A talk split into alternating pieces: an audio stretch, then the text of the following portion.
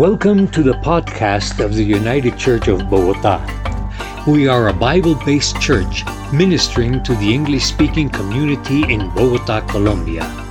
We invite you to join our diverse fellowship as we encounter God in worship and experience the impact of His grace on every part of our lives and in our world. To learn more, please visit our website at ucbogota.org.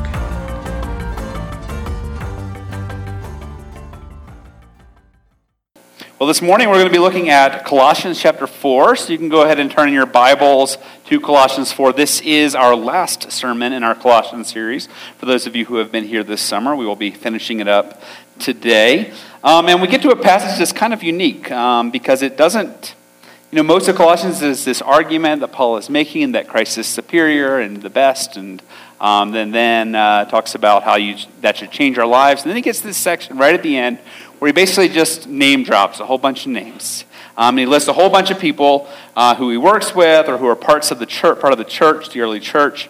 Um, and as we read it, it's kind of hard to know how to interpret it. In fact, as we were looking at it at our men's Bible study this past week, um, we kind of left like, okay, well, I don't really know who these people are. It's kind of hard to know what God is trying to teach us by preserving these names and this, this list of greetings um, in the scriptures. But if you do a little detective work, which was my job this week, you kind of get to know a little bit about each of these characters. And we, I think we're going to learn a little bit about uh, what the early church was like and even what our church uh, should look like by looking at some of these early church members. So we're going to read. We're going to read starting in verse 7, and we're going to read till the end of the book. Tychicus will tell you all about my activities. He is a beloved brother and faithful minister and fellow servant in the Lord. I have sent him to you for this very purpose, that you may know how we are and that he may encourage your hearts. And with him, Onesimus, your faithful and beloved brother, who is one of you. They will tell you of everything that has taken place here. Aristarchus, my fellow prisoner, greets you, and Mark, the cousin of Barnabas, concerning whom you have received instructions.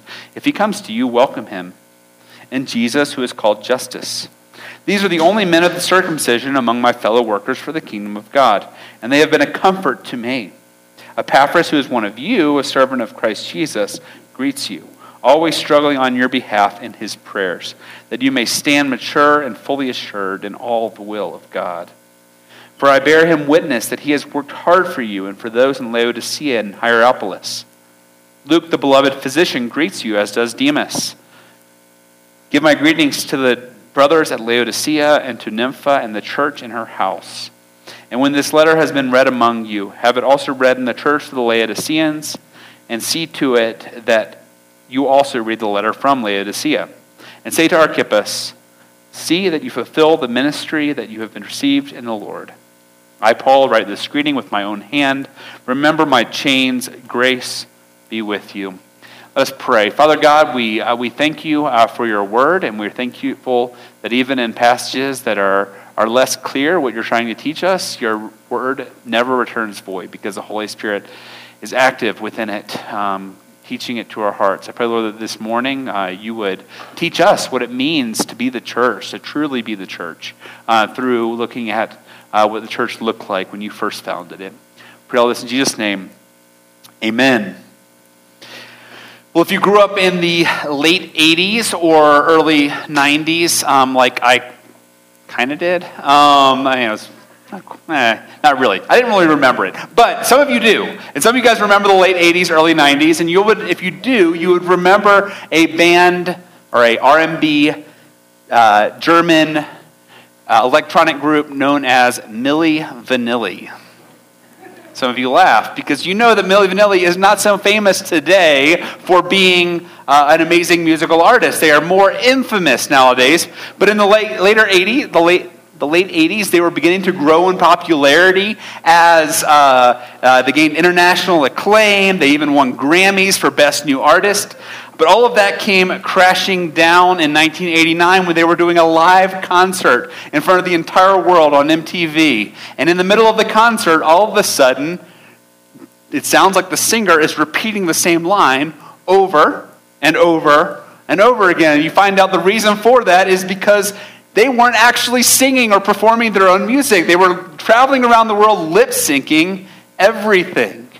Um, and so they got their Grammy removed, everything. Um, but what you realize is the actual work for all this music that they have been gained acclaim from was actually performed by studio musicians behind the scenes. The real work of Milli Vanilli was not by Milli and Vanilli, I don't know what their names are, um, was by the people who were in the recording studios performing the instruments, singing the music. And then they would just get up on stage and dance around and pretend uh, like they were the ones doing it. In the church, my question this morning is who has the job of the church? Who is doing the real work of the church? I think it's often common to think that it's the leaders, right? It's the pastors, it's the people up front, it's the elders, or it's the children's ministry directors, or it's the administrators. It's the people who have these public offices that are in leadership. Those are the people who are doing the work of the church, and we just come and we receive from it. But that is not the Pauline vision at all. Pauline vision says that actually, or that Jesus' vision either, but Jesus' vision for the church isn't that the leaders, it's built on the leaders and their gifts the church is actually built on the gifts of the individual body. It is built on the work the body is doing in loving one another. Sure, you can have the most amazing speaker in the entire world. You can have an incredible children's program, an incredible youth program, but the church is not the church unless the body of believers is doing the real meat and potatoes work of loving one another. That's what makes the church the church. It's not the people up on stage, it's the people out there. It's all of us. That's what Paul is trying to communicate to us, I think, as we look at this list of names he gives us in Colossians. Um, as you dive in and you learn about uh, what the, who these people were and the ways that they were interacting in the early church, we get a glimpse, we get a picture of what the early church was like, and therefore what it is like that the church should be, how the church should be amongst one another. So this morning, I want us to learn to love each other well from the ways that we see these early church members, these normal people without titles, loving each other well. Three points I want us to look at this morning. The first is that the love of the church needs to be self sacrificing. The love of the members of the church needs to be reconciling. And third, the, level, the love of the members of the church needs to be faithful and consistent. So let's look at uh, self sacrificing. The love of the early church is self sacrificing. What I'm going to do is for each of my points, I'm going to take a, a glimpse, a little, we're going to peel back the layers of who some of these people are. We'll talk about them, and then we'll kind of talk about what that means for us today. Um, I see self sacrifice particularly from three different people mentioned here. The first of which is the first one mentioned. You have Tychicus here in verse 7. It says, Tychicus, Tychicus, I don't know, uh, Tychicus, who knows, uh, will tell you all about my activities. He is a beloved brother and a faithful minister and a fellow servant in the Lord. I have sent him to you for this very purpose, that you may know how we are and that he may be he may encourage your hearts. What we learn from this as we read about Tychicus is that we learn that he is going to be the one that is taking the letter from Rome, where Paul is currently in prison, um, this letter to the Colossians, and he is going to be delivering it alongside of a letter to the pers- an individual letter to a guy named Philemon, um, which we also have in our Bibles. He's going to be taking both of those letters, and he is going to be going to Colossae, and he is going to be delivering them. But what we also know from the way that Paul introduces him is that the church in Colossae does not know who this guy is. He's a stranger to them. So he introduces them to tell them, hey, you can trust this guy. He's from me. Um, but you realize that Tychicus is traveling this 2,100 uh, kilometer journey from Rome all the way to Colossae for the primary purpose of just encouraging these Christians that he has never met before. He gives up his comfort, his time, probably a year of his life just to go to Colossae to deliver this letter to encourage this local church, to be an encouragement to them, to support them because he loves the church so much. He loves his brothers and sisters, even though he has not met them. The second two people we see are kind of in the same boat. You have Aristarchus here um, in verse 10. You have Epaphras in verse 12. Aristarchus and Epaphras are good friends of Paul. Um, and it, in between here and in the book of Philemon, we see that Aristarchus and Epaphras are both called fellow prisoners with Paul. So Paul is in prison. He's been taken there. He appealed to King Agrippa in the book of Acts, and King Agrippa says, "Okay, you can go see Caesar if you want." So they, uh, the Romans, carry him to Caesar, where he is going to face trial and imprisonment. And Aristarchus jumps on the journey with Paul, even though Aristarchus is not required to go to prison. Aristarchus isn't um, in trouble. He decides to partner with Paul, even as Paul is arrested and taken miles away to another country. And then another point, Epaphras at some point makes his way to Rome, and he also ends up in prison with Paul. The assumption here is that neither of these guys were actually in prison themselves. Neither of them had been arrested, but yet they had chosen to make themselves prisoners purely because of their deep love for Paul and their desire to love the early church. They had wanted to give up their comfort, their freedom even, in order to participate with Paul in the work that he was doing, in order to encourage Paul alongside of it. So, what you see here is you see three people who have given up significant comfort, time, resources in order to love their brothers and sisters in the faith. This is the same kind of self sacrificing love that we are called to have for one another. Look here at Epaphras. Even as he's suffering in prison, even as he is um, uh, far away from his family and his friends, he's actually from Colossae, we learn. Epaphras, who is one of you, a servant of Christ Jesus, greets you.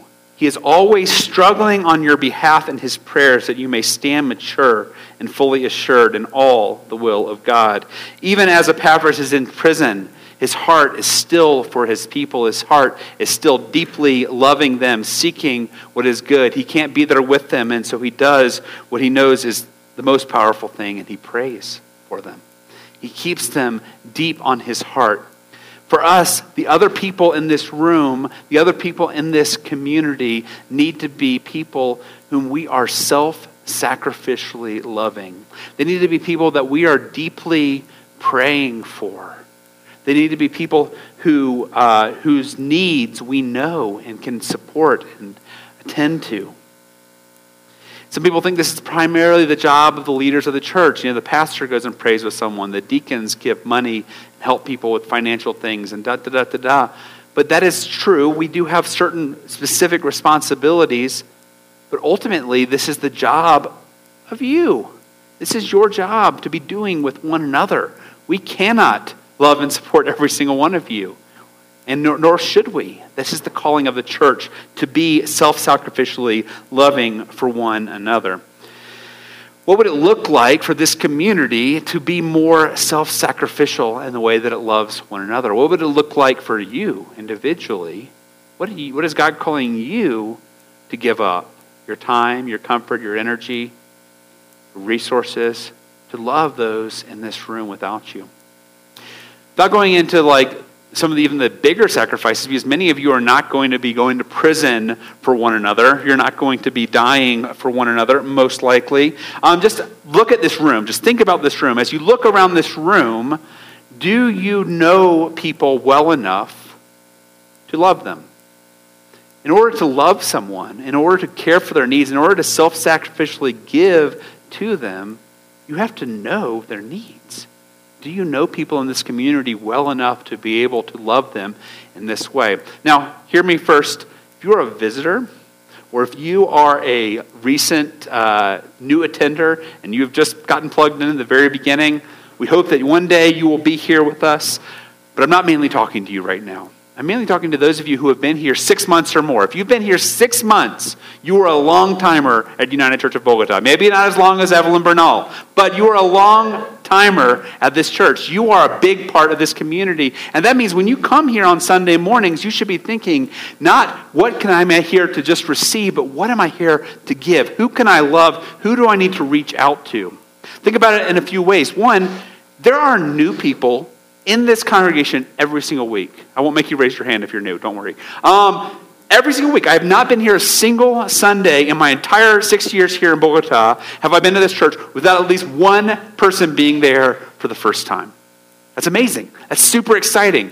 Are we looking around trying to see the people who are new? Are we moving towards them or are we only moving towards the people that we're already comfortable with? Are you going towards new people? Okay? Today, I give you complete liberty to go up to people and say, hey, I'm so and so. What's your name? And you might find out that person's been attending this church for four years and you thought they were new. That's okay. Today, you get complete forgiveness for that. But go up to the people, just assume, if you don't know their names, ask them their names. Get to know them. That's the beginning. And that's just the beginning. I also want to say a couple other things. One, some of us in here are expats, meaning Colombia is not our home. A lot of us are here are expats, meaning Colombia is not our home. Are you only engaging with other expats that you're comfortable engaging with? Or are you crossing the line? Are you crossing the barrier and you're and saying, you know what, I'm going to engage with Colombians? I'm going to engage with people who are local here. Colombians, if you're here, which you, many of you are Colombian, many of us are, I'm not, my kids are, um, many of you are Colombian. Here's the thing in Colombian culture, it's often common to, to think that maybe Americans or foreigners are up here and we're here. That is not true in the church. It's just not true. The truth in the church is that we are all desperate, needy sinners, desperately in need of God's grace to us. Excuse me. And uh, we need each other. Americans and Africans and Europeans and Asians and Australians, they all need Colombians. And Colombians, you need them. We need each other. I'm encouraging you to cross those barriers. Do not assume that you need the other people to come talk to you. You need to go and talk to them and engage. Because if you do not know somebody, you cannot truly love them. I'm not talking about the saber, like I know their name. I'm talking about conocer, to really know them know each other. This is a challenge to all of us to be better at loving one another self sacrificially. And the first thing you have to sacrifice is your own comfort. It's uncomfortable sometimes to engage cross culturally or with people who you don't naturally relate to. But we need to be doing that for one another because we're the church, and that is what the church is supposed to be. And it is when you know people, when you grow in those relationships, as those relationships build, the opportunities grow more and more for you to self sacrifice even more and more and to feel the joy, the joy that is given to you when you give of yourself to others. And you meet their needs, meet them where they're at when you are, uh, give up your time and your energy and your resources to be with them. I also want to encourage you, if you are attending, and maybe you have started to get to know people, but you don't know people on that deep level, this is a plug for our ministries. All of our ministries, every single ministry we do at this church, outside of Sunday mornings, including Sunday mornings, but even outside, are designed with two purposes. One, yeah, you want to learn about who Jesus is. We want to teach you. You want to learn and grow in your relationship with God. But also, every single one of them has a connectional element. They're all about connecting with other people. Go get plugged into a men's Bible study. Go get plugged into a women's Bible study. Get your kids into the kids' programs. Kids attend the kids' programs. Attend youth group. Young adults attend young adults. Uh, college, university students attend university ministry. Why? Well, yeah, we want you to grow and we want you to learn, but we also want you to connect with other people so that you can receive love and so that you can give love to others self sacrificially, so you can know them. So the body of Christ can truly be the body of Christ that it was meant to be. I also want to challenge you if you're someone uh, who likes to know other people, make sure that you are also someone who is being known. Let other people know who you are. Be open be vulnerable with other people. When you go to Bible studies, don't just share about you know your, your pet that died but share about the struggles you're having in your marriage. Share about the hardship you're experiencing as a parent. Share about your your hardships in believing the gospel. It is when we are truly vulnerable that we can be known and it gives other church people the opportunity to be the church that they are meant to be to love you and to point you to jesus which is what we desperately need. Grow, let's grow in our self sacrifice for other people. The second thing we see here, um, the next two points are shorter, don't worry. Um, the next two points you got here, the first is that reconcil- uh, true love, church love, should look like reconciliation. We should be people who are reconciling with one another. First person we see here is John Mark. John Mark, uh, you see him in verse 10. It says, Mark, the cousin of Barnabas, concerning whom, whom you have received instructions. If he comes to you, welcome him. Doesn't give us a lot to go on. We see it's Mark, cousin of Barnabas. Maybe Mark's the guy who wrote the gospel. He is, or at least we believe so. Um, but what, what, is, what is Paul talking about, and why would I talk about reconciliation with this guy? Well, if you know the story, you know the book of Acts. In Acts chapter 15, Paul and Barnabas, they're like the, you know, they're the guys who go on the mission trips together. They split up. They're not going together. Why? Because Paul wanted to go with just Barnabas. But Barnabas wanted to bring along John Mark. Problem is for Paul that John Mark had abandoned them. They had gone on this missions on this missions journey, planting churches, and when things got tough, Mark left. When things got hard, Mark ditched them and ran to comfort. And Paul's like, no, we cannot bring him because he is immature. He is not ready to go on these trips with us. And so Paul and Barnabas, they split up. Paul goes with Silas, and Barnabas uh, mentors Mark for many years. So we don't really know what happened after that with Mark, except now, all of a sudden, Paul is speaking of Mark with honor. He is calling, saying, Mark, Mark, you be the one, or welcome Mark. He's one of us. And, and later in his other letters in Philemon, he says that Mark, or sorry, in 2 Timothy, he says that Mark is actually someone who's very useful to me.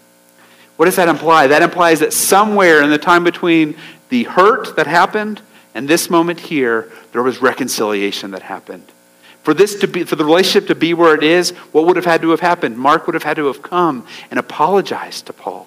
Would have had to come and, and present himself humbly to Paul and say, Paul, I abandoned you, abandoned you in your time of need. Forgive me. And Paul would have had to do the equally humble thing of, of forgiving him. He had to forgive him.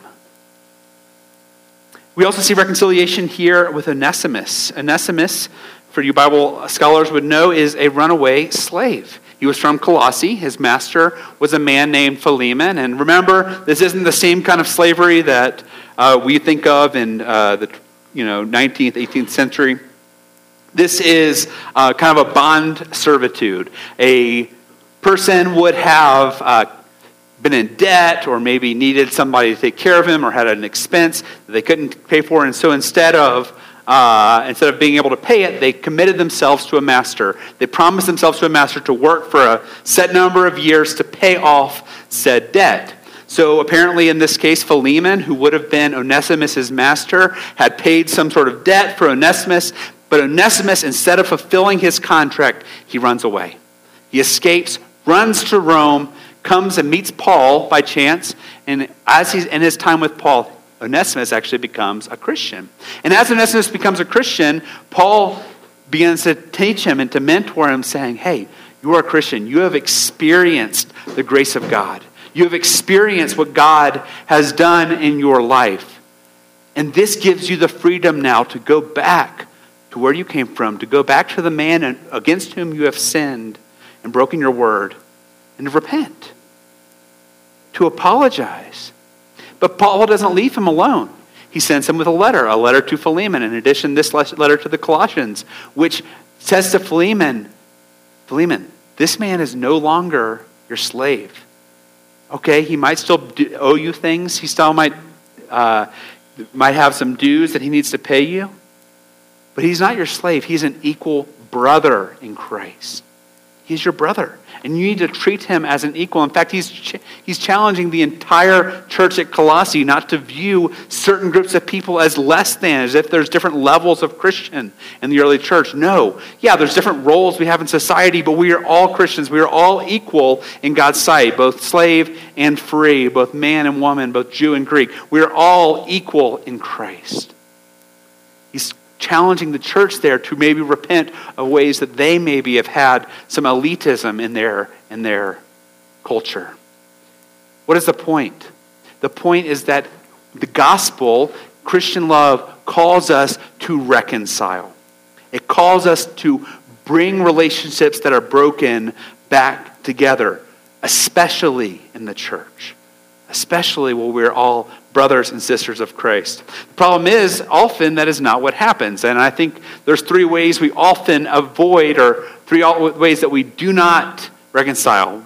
One of those is that we avoid. We decide that person has hurt me or I've hurt them, so I'm just going to avoid them to avoid all conflict. The second of those is we are passive aggressive. That person's hurt me, so I'm going to make comments and I'm going to be kind of short with them because I want them to know that they've hurt me. The third of those is gossip and slander. That person's hurt me, so I'm going to talk about them to other people. You might do it in like a spiritual way. Oh, I'm going to need to pray for this person in their heart because they hurt me, right? But it's gossip. God does not call us to do any of those things. As Christians who have experienced the grace of God, we are called to go and to reconcile with our brothers and sisters, which means one of two things, or possibly, very probably, both at the same time. We need to be going towards the people who have hurt us in humility to tell them, hey, you've hurt me. But being with arms wide open, ready to receive their repentance and ready to restore the relationship. The second thing we might need to do, often at the same time, is we need to go to our brother and repent. We need to be going to them saying, you know what? I've really screwed up. I have hurt you. I know that what I said was inappropriate. I know that what I did was inappropriate. Some people just don't know that they've hurt you. And so when they come, you've hurt the, and so when you come to them, when people come to you and they confront you, we need to be people who are willing to be humble and listen we also need to be people who are willing to forgive. As people have hurt us and as they repent, we do not need to keep holding those wrongs against them, but we need to be people who are willing to let them go and to restore the relationship and move again towards trust and camaraderie. This is the calling that the church has. The church needs to be an amazingly beautiful picture of what it looks to be reconciled because we know that we ourselves have received grace. The final thing I want us to see is consistency, consistent faithfulness. Love is consistent, love is faithful. We see this here with Luke and Demas. Luke here in verse 14, all it says to us here is that Luke, the beloved physician, greets you, as does Demas. Luke, we know about a little bit because he wrote the Gospel of Luke, he writes the book of Acts. Um, but we don't really know much about Demas, and we really don't know why Paul mentions them here, except when we look at 2 Timothy. 2 Timothy is the last letter that Paul wrote before he died. He was going to be executed soon after. He was experienced, he was writing his last letter to Timothy to let him know uh, the last things he wanted him to know because he was pretty sure that his death was imminent. And in 2 Timothy, he also writes about Luke and Demas in the same sentence. Listen to this. For Demas, in love with the present world, has deserted me and gone to Thessalonica. Crescens has gone to Galatia, Titus to Dalmatia. Luke alone is with me. You hear it in Paul's, just in the tone, the way he writes it, that he's deeply hurt. Demas, who he had called a, one of his fellow workers, essentially, in the book of Colossians, we know is one day going to desert him. But Luke's not. Luke is still with me. Luke alone is with me. He's got Luke still. Luke shows us what it means to be faithful. Demas maybe was with Paul for a time, but as things got hard, as the going got tough, kind of like John Mark originally had done, he left. He deserted him to pursue his own uh, comfort. God calls us to be faithful in our relationships, like Luke. When I hire, when I not hire, when I uh, bring on new volunteers to our youth ministries, I'm the youth pastor here. Um, one of the things I tell them um, is that yes, we hope that you're able to have amazing conversations with these students one day. We hope that you they come to you with their hard stuff and they come to you and they talk about all their, their difficult problems in their life and we hope that they you have opportunities to point them to Jesus. But you may not have those conversations. You may not every week have uh, these amazing come to Jesus moments with our students. What we do want to ask you to do is we want to ask you to be consistent, though.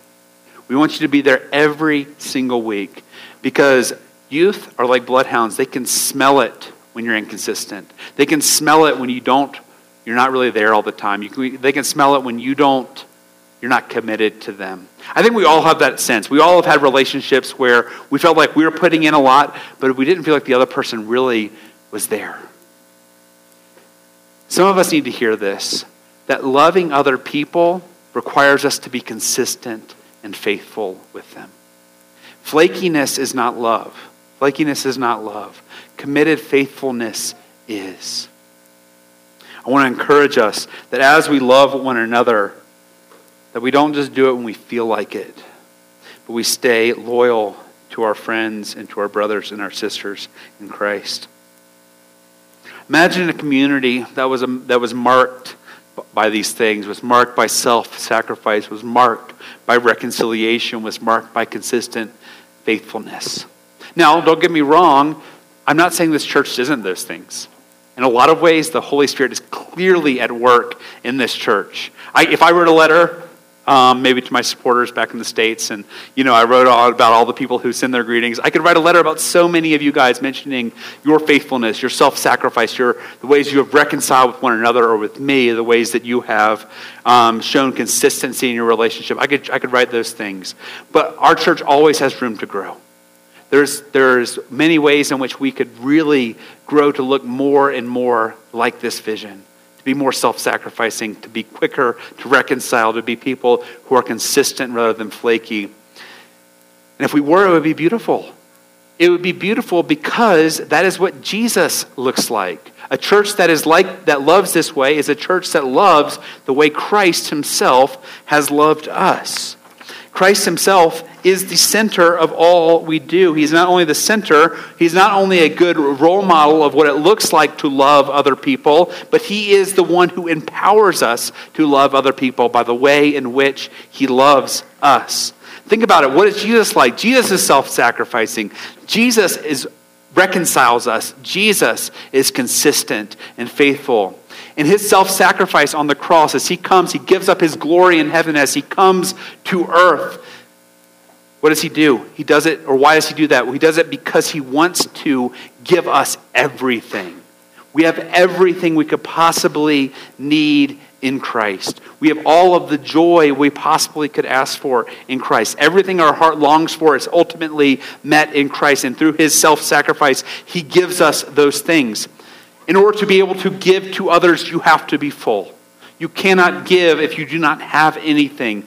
Christ by his death and resurrection, gives us everything so that we are now able to give of ourselves to other people. Christ is the one who reconciles us. He is the one who, while we were not even looking for him, while we were in rebellion against him, Christ moves towards us. He moves first. He moves first to reconcile us because he wants to fix the relationship between us and God.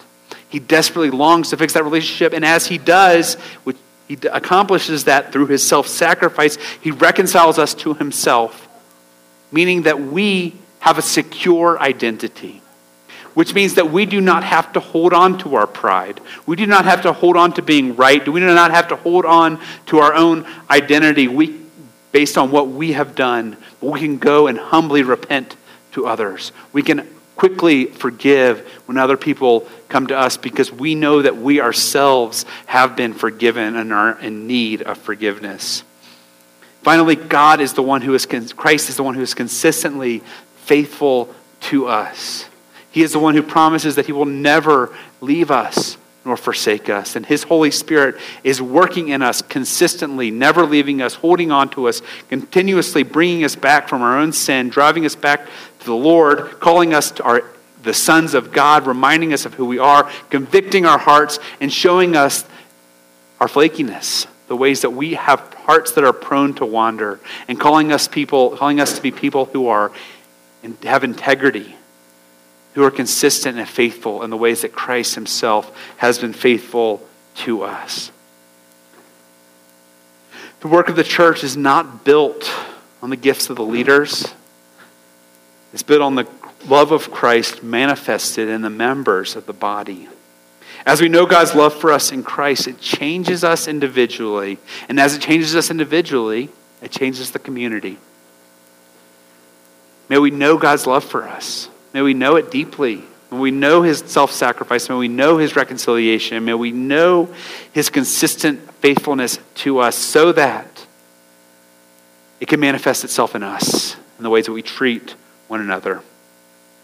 Let's pray. Father God, thank you so much for your uh, word. Um, thank you, thou, this just these normal people, these normal people who are just uh, in love with the gospel, in love with you, long to love one another. Lord, we just thank you for their testimony that strings true even today. May it encourage us towards greater faithfulness. May it encourage us to love self sacrificially one another, um, to reconcile quickly. May it encourage us to be consistent rather than flaky. Lord, we pray all this in Jesus' name. Amen. Thank you for listening to our podcast. If you would like more information or would like to support the ministry of UCB, please visit our website at ucbogota.org.